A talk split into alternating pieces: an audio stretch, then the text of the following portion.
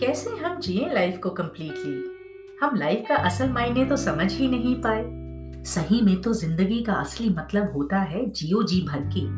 पर हम सभी के लिए ज़िंदगी को जीने का तरीका अलग है, क्योंकि हमारा ज़िंदगी को देखने का नज़रिया अलग है।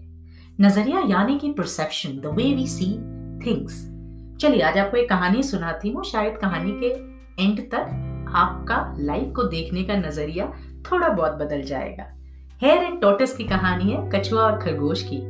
अरे, अब आप कह रहे होंगे, ये तो कहानी हमने सौ बार बचपन में सुनी है और मॉरल ऑफ़ द स्टोरी भी याद है। Slow and steady wins the race absolutely moral यही था। मॉरल ये तब था जब हमने इस कहानी को कछुए के नज़रिए से देखा। हमने खरगोश के नज़रिए से तो ये कहानी कभी सुनी ही नहीं। तो चलिए, मैं खरगोश के नज़रिए से ये कहानी आपको सुनाती हूँ। एक दिन मैं जंगल में घूम रही थी तो मेरी टक्कर हुई खरगोश से। खरगोश इधर से उधर कूद रहा था। बस फिर थक के बैठ गया मेरे पास और बातों बातों में ज़िक्र करने लगा अपने बारे में। उस गुफ्तगु के दौरान खरगोश बोला, मैडम जी, क्या आप जानते हो, मैं वही खरगोश हूँ जो खचुए से रेस में हार गया था। मैं बड़ी शौक में रही कि ये बात खुश होने वाली बात तो नहीं थी, लेकिन खरगोश बड़े ही प्राउडली मुझे भी बता रहा था। तो खरगोश ने कहा, मैडम जी, परेशान मत होइए, पूरी कहानी सुनिए। मैंने कहा, सुनाओ। खरगोश ने कहा, मैं बहुत तेज़ी से भाग रहा था रेस में। इतनी आगे था, पीछे मुड़ के देखा तो कछुआ कहीं नज़र नहीं आ रहा था मुझे। तो मैंने सोचा, इस पीपल के पेड़ के नीचे थोड़ा आराम कर लू। तो मैं बैठ गया पीपल के पेड़ के नीचे, फिर सोचा पत्थर था अंडे की आकार का, जो घास से ढका हुआ था।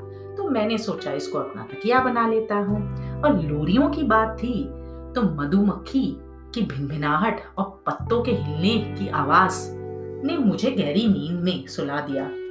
नींद लगी तो सपना आना स्वाभाविक था। सपना आया तो अपने आप को मैंने नदी के किनारे पाया। वहाँ बैठे थे संत, ध्यान कर रहे थे, उनका ध्यान टूटा और वो मुझे पूछ बैठे कि मैं कौन हूँ?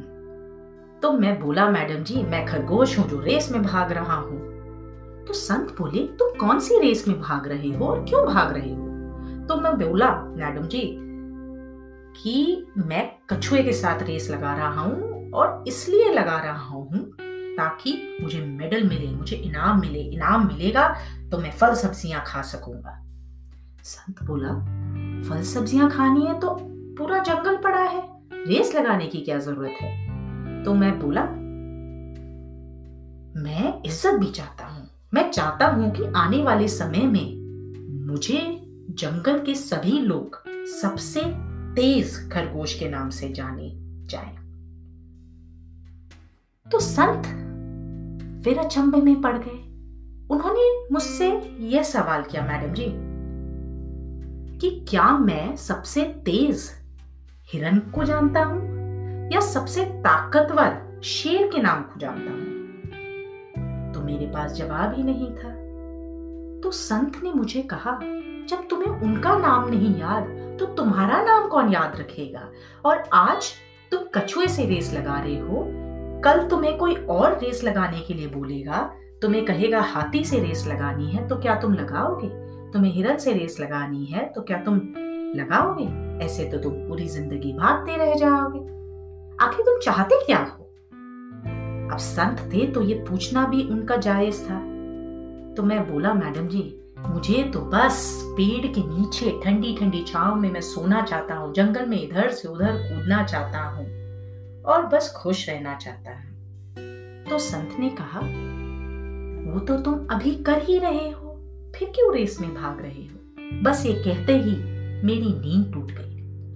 नींद टूटी तो मैंने देखा पास की नदी में बतख घूम रही है।